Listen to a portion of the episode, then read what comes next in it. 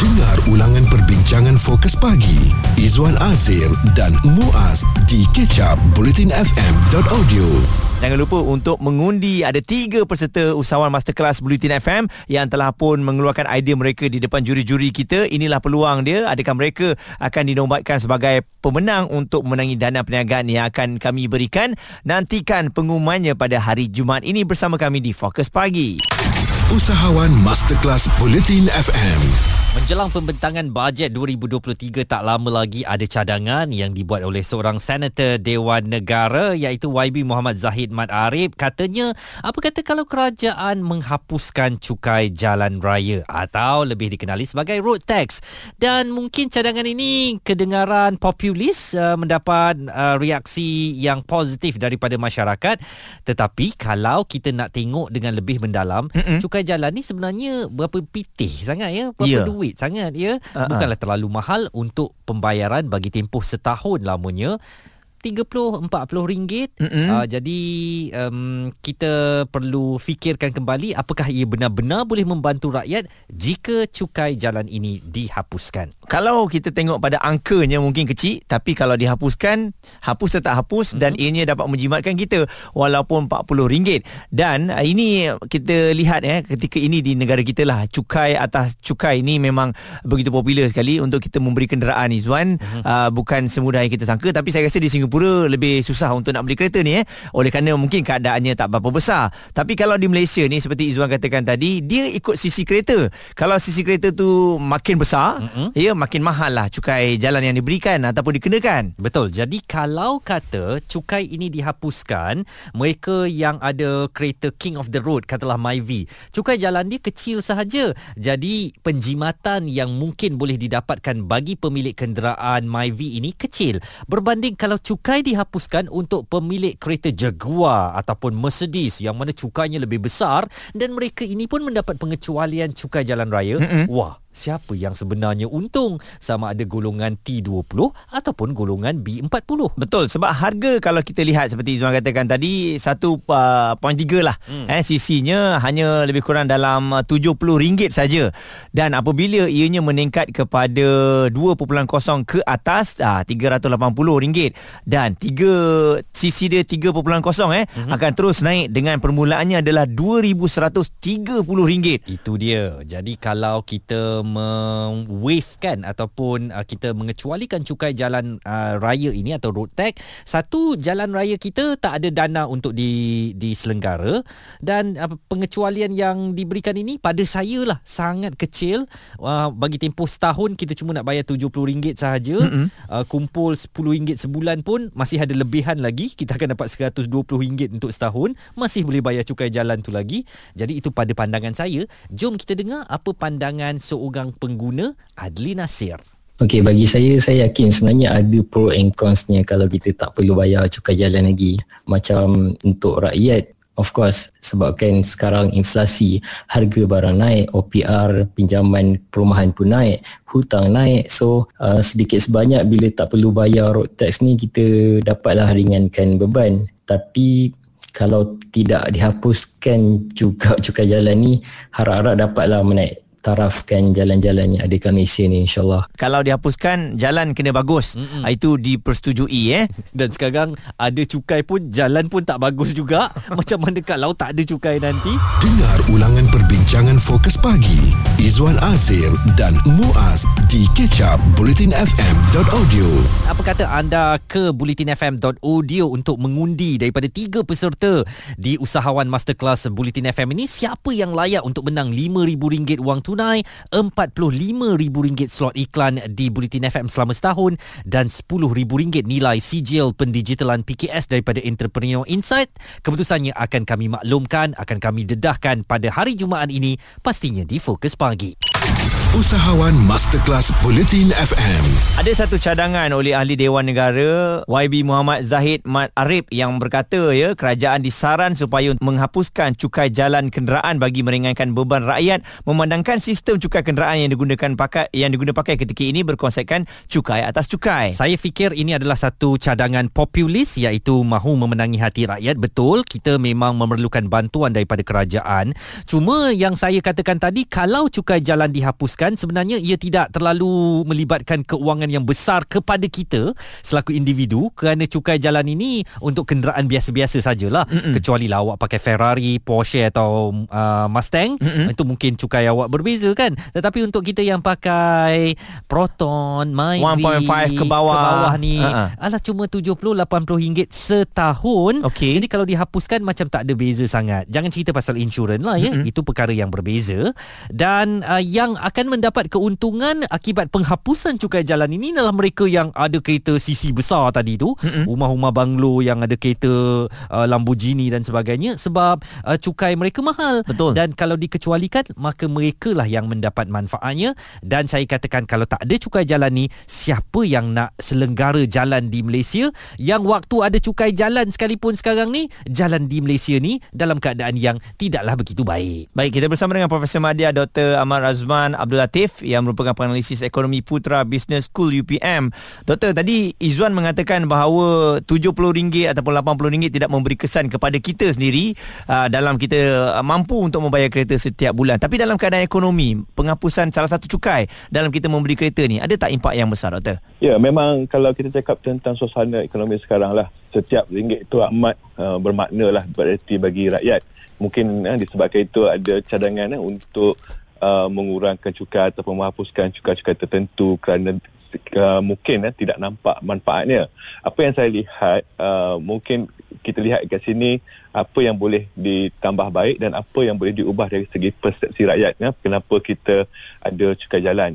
So, uh, kalau tengok daripada statistik kan sebenarnya setiap tahun uh, JPJ mengutip lebih kurang 4 bilion uh, ringgit setiap tahun um, uh, sebahagian besarnya lebih daripada 70% tu daripada cukai jalan uh-huh. dan daripada tu daripada saman JPJ daripada apa nombor kereta nombor plate kereta tu dan juga apa apa uh, dan juga apa apa ni uh, lesen memandu eh uh, pembaharuan lesen memandu dan kalau kita lihat 4, bu- 4 bilion tu dia mewakili lebih kurang 1.8 ataupun hampir 2% lah daripada jumlah keseluruhan pendapatan hasil kerja persatuan Mhm. uh-huh. 4 bilion eh uh, agak satu jumlah besar signifikan uh, signifikan juga. Tapi kita yang kita mungkin menjadi orang kata uh, mungkin rakyat kat, uh, tak nampak ialah kat mana pergi duit itu eh. Ke sebab Uh, kalau kita kalau kita kata cukai jalan uh, sepatutnya dibelanjakan untuk pengurusan jalan raya. Tapi Mm-mm. sebenarnya hakikatnya tidak. Sebab kutipan 4 bilion tu dimasukkan dalam kumpulan apa wang uh, disatukan eh. Maknanya Okey. dimasukkan satu tabung yang boleh digunakan untuk pelbagai maksud. Hmm. dan juga kalau kita tengok penyelenggaraan jalan ni uh, juga ada satu satu tanggungjawab pihak pengurusan tempatan PBT Hmm. sebab dia orang cukai cu, cu, apa uh, kutip apa cukai cukai tanah Cukai pintu, digunakan ah dan cukai pintu eh di selangga jalan raya di, di, di depan apa komuniti kita Hmm. oleh itu uh, disebabkan itulah kerajaan persekutuan dia dia guna duit ni untuk masuk lain uh, bukan semata-mata untuk membaiki jalan Okey. oleh itu Baik. kalau kita nak dapatkan kata sokongan lah daripada rakyat. Maknanya kita nampak duit tu pergi ke mana. Sepatutnya kita kena pastikan bahawa duit tu dibelanjakan untuk penyelenggaraan jalan. Sebab bayangkan kalau lepas ni tak cukup duit untuk menjaga jalan jalan raya rosak uh, apa tak ada lampu dan sebagainya kemungkinan kalau kita nak jimat bayar cukai jalan tapi sebenarnya kita akan berbelanja besar untuk membaiki kenderaan kita akibat banyak kerosakan ni Ah, itu dia. Dia orang panggil orang utara panggil pimai-pimai tang tu juga eh. Maknanya Ah, kita nak ya. jimat satu benda tapi terpaksa belanja ke satu benda lain. Ah, kami nak bawa dan tarik perhatian doktor kepada pandangan diberikan oleh masyarakat. Kita dengarkan dahulu ini pandangan daripada Balkis Batrisha. Bagi saya, saya setuju dengan cadangan cukai jalan dihapuskan. Tapi untuk yang B40 dan M40 je. T20 ni diorang mampu bayar jadi tak rasa perlu dihapuskan untuk golongan ni. Kalau hapuskan untuk golongan B40 dan M40, saya yakin akan dapat lebih ringankan lagi beban golongan macam kami. Apakah doktor rasakan uh, pengecualian cukai bersasar ini boleh dijadikan satu amalan dalam uh, corak pentadbiran kerajaan uh, doktor? Ya, saya setuju sebab kalau kita lihat kan, um, kalau kita nak buat bersasar, kita bersasar yang ada orang kata manfaat untuk rakyat dan juga orang kata negara secara keseluruhan sebagai contoh lah eh. Kalau kita sebut tentang golongan B40 ni, dia mereka menggunakan kenderaan yang berkapasiti rendah dan juga kemungkinan cemaran dia disebabkan apa polisi asap tu pun kurang sebab kenderaan ni kapasiti rendah dia tak mencemar sangat. Mm-mm. So so mungkin apa kita tengok dari segi uh, kapasiti enjin dari segi uh, apa kalau apa enjin diesel ataupun kalau kita tengok sekarang ni banyak uh, apa uh, kenderaan elektrik kan eh. kalau kenderaan elektrik tu mungkin dia tak mencemar alam mungkin dapat orang kata uh, pengurangan lah dari segi cukai tu. Jadi kita kita kita pastikan bah bahawa mereka yang uh, menggunakan kenderaan yang tidak mencemar, tidak tidak apa kata berkuasa tinggi itu, uh, mereka dapat pengurangan lah dari segi cuk, uh, cukai jualan tu ataupun cukai uh, apa uh, kenderaan tu. Profesor Madya Dr. Ahmad Razman Abdul Latif, beliau adalah penganalisis ekonomi Putra Business School di Universiti Putra Malaysia melontarkan pendapat beliau berkaitan cadangan supaya cukai jalan dikecualikan uh, ketika pembentangan bajet 2023 nanti. Dengar ulangan perbincangan fokus pagi Izwan Azir dan Muaz di kecap bulletinfm.audio. Nantikan pengumuman siapakah yang bakal dinobatkan sebagai juara untuk usahawan masterclass Bulletin FM. Ada tiga peniaga yang telah pun uh, berkongsikan idea mereka di hadapan juri kita Madam Mu dan juga Datuk KK Chua. Semuanya akan terjawab pada hari Jumaat ini. Jangan lupa untuk dengarkan bersama dengan kami di Fokus Pagi. Usahawan Masterclass Bulletin FM.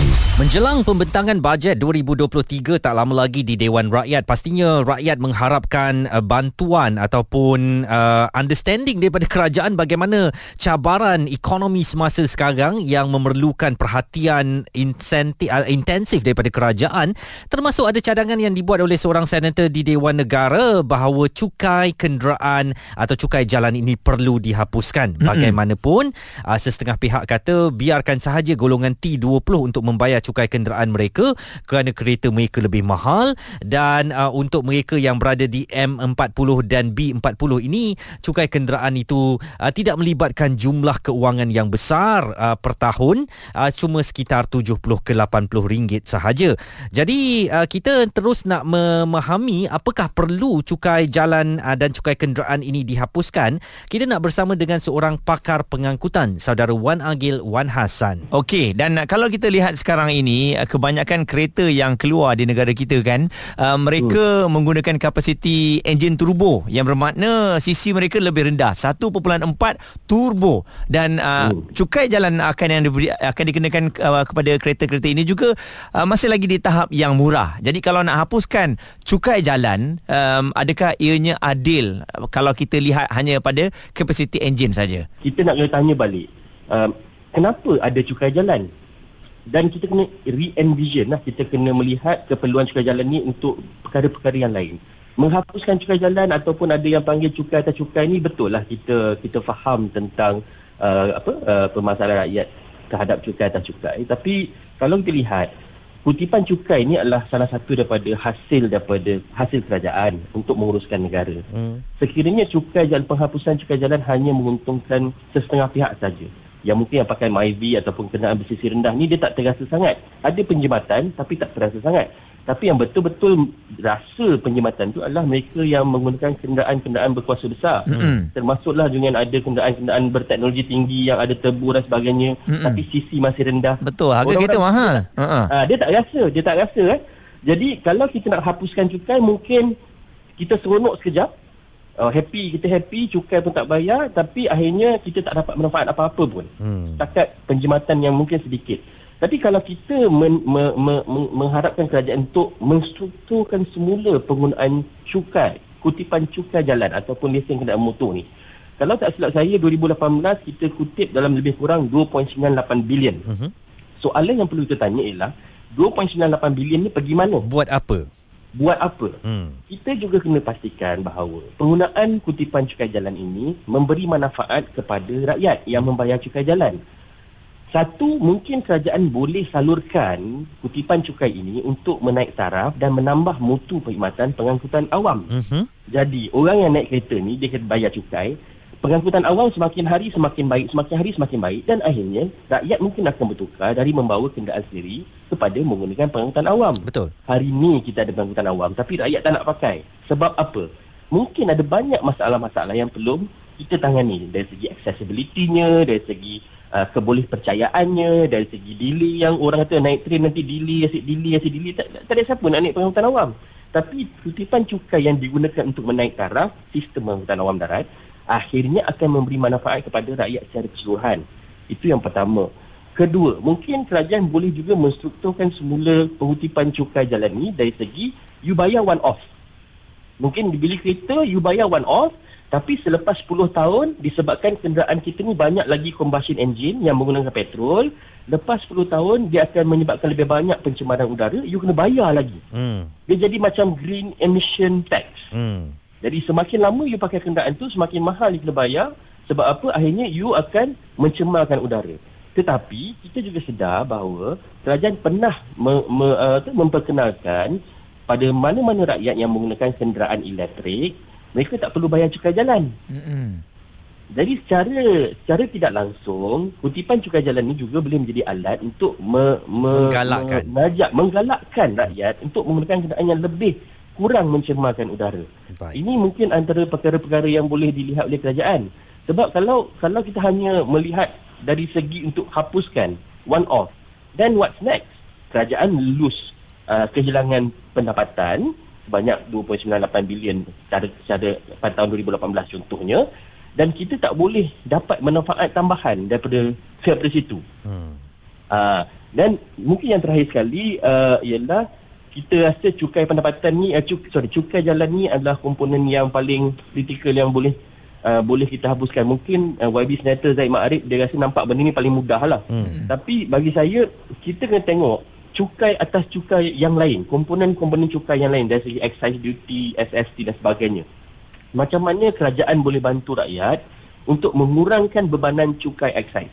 Sebab kita kena faham, mereka yang membeli kenderaan ni bukan setakat, bukan setakat ke, ke keperluan eh. Ada antara mereka juga mem- membeli kenderaan ni kerana kehendak. Hmm. Jadi kalau keperluan kebanyakan kita yang biasa yang M40, D40 ni akan beli kenderaan yang murah, cukai jalan pun murah.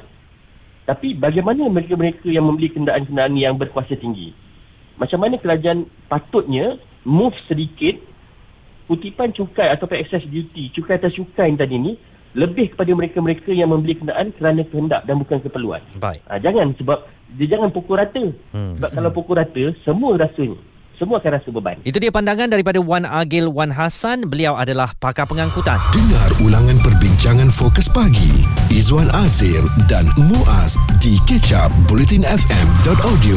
Nah kalau yang tengah bawa kereta ni memang setiap uh, tibanya waktu yang kita paling risau iaitu nak bayar rotek kereta, nak bayar insurans kereta. Um, walaupun kita dah tahu dah tiap tahun kena bayar tapi kadang-kadang bila sampai je waktu tu dia macam cemas sikit. Duit tak cukup nak bayar rotek tu kan. Jadi sekarang ni bila ada cadangan supaya road tax itu dihapuskan, maknanya kita tak perlu uh, bayar lagi cukai jalan. Mungkin setengah daripada kita keliru akibat jumlah besar yang kita bayar setiap tahun tu. Sebenarnya cukai jalan tu kecil je, ciput je dia punya nilai dia. Betul. Yang membebankan ataupun yang lebih berat besar jumlahnya adalah insurans. Uh, itu perkara lain lah yang uh, tak mau kita perkatakan. Sekarang ni isunya ialah nak menghapuskan cukai jalan. Setuju atau tak setuju? Kita ada Amir dari Serayang. Apa pandangan anda Amir? Uh, bagi saya, saya tak berapa setuju lah sebabnya uh, cukai jalan ni kita tahu dia akan diberikan manfaat juga untuk uh, perbaikian semula jalan atau penjagaan jalan kan. Cuma uh, saya nak ber- bertanya-tanya lah, uh, cukai jalan ni kita bayar kepada JPJ kan. Uh, tapi adakah uh, mereka akan salurkan kepada pihak yang berwajib untuk kita apa kata perbaiki semula jalan tu. Mungkin dalam konteks ni uh, Jabatan Kerja Raya lah kot. Tapi sebenarnya Ah, jadi- tadi dah pun dijelaskan Amir bahawa cukai yang terkumpul daripada hasil road tax ni uh, bukan sahaja untuk tujuan memperbaiki jalan raya tetapi ia diletak di dalam uh, suatu kumpulan wang uh, untuk pelbagai guna oleh kerajaan maknanya dia boleh bina sekolah dia boleh bina hospital dia boleh bina jembatan macam-macam lah uh, kegunaannya uh, jadi kalau penghapusan uh, cukai jalan ini diperakui atau diterima di dalam bajet nanti ia boleh menjejas proses pembangunan negara kita. Anda jelas Amir? Ya, ya saya jelas jelas. Mungkin uh, pemahaman saya pada awalnya mungkin tidak tidak macam itulah tapi dah diberikan penjelasan macam tu maksudnya saya faham lah maksudnya ada uh, manfaat-manfaat lain yang juga dapat diberikan oleh hasil kutipan cukai jalan ni lah. Amir daripada Selayang melahirkan kegusaran tentang penyelenggaraan jalan tetapi mm-hmm. kita pun dapat uh, ilmu daripada doktor tadi dari UPM menyatakan bahawa hasil cukai jalan ini bukan sahaja bertujuan untuk membaiki jalan atau menyelenggara jalan tetapi ia akan dikumpulkan dalam kumpulan wang terkumpul kerajaan bagi pelbagai projek infrastruktur. Okey dan satu lagi eh bila uh, Rotax ini dihapuskan cukainya saya terfikir juga sekarang ni kalau kita um, bayar Rotax kereta setiap tahun kan uh, sekali free dengan delivery tau. Jadi anda bayangkan kalau Rotax tu nanti uh, tak dibayar Mm-mm. mesti nak kena ambil sendiri. Betul. Ha sebab itu antara yalah benda-benda yang ada kan sebab ni. sebab sebab yalah kereta kalau kita pakai lah let's say kereta kita tu 1.0 hmm. hanya RM20 je setahun hmm. ya dan kalau kebanyakan di Malaysia ni lah memang kita dapat saksikan 1.5 cc yang ke bawah lah memang hmm. ramai yang pakai dan sebab tu kita nak kena jelas betul-betul ni cukai jalan ni lain ya insurans ni lain Betul. yang banyak yang kita mahal bayar. Tu adalah insurans jadi sekarang barulah saya faham kenapa kualiti stiker cukai jalan kita sangatlah boleh dipersoalkan. Oh, sebab cukai jalan tu murah ya. Okay, orang okay. kata ini siapa punya company lah buat stiker jalan uh, cukai jalan ni kan yang nak kena tempik kat cermin kereta tu? Mm-hmm. koyak sikit dia terkoyak. Koyak ataupun salah tampal sikit dah tak boleh nak nak diubah dan sebagainya. Rupa-rupanya sebab cukai jalan kita cuma 70 ke 80 ringgit setahun okay. sahaja. cuma kerajaan mungkin kena tengok isu ni. Ini antara yang dikongsikan oleh Adi kalau tak nak hapuskan semua at least kasih kurang lah kereta sisi besar yang lebih 10 tahun macam Nazaria umur hmm. dah 20 tahun kereta Nazaria tu uh, kekal rotek RM700 walaupun harga market RM1,500 je.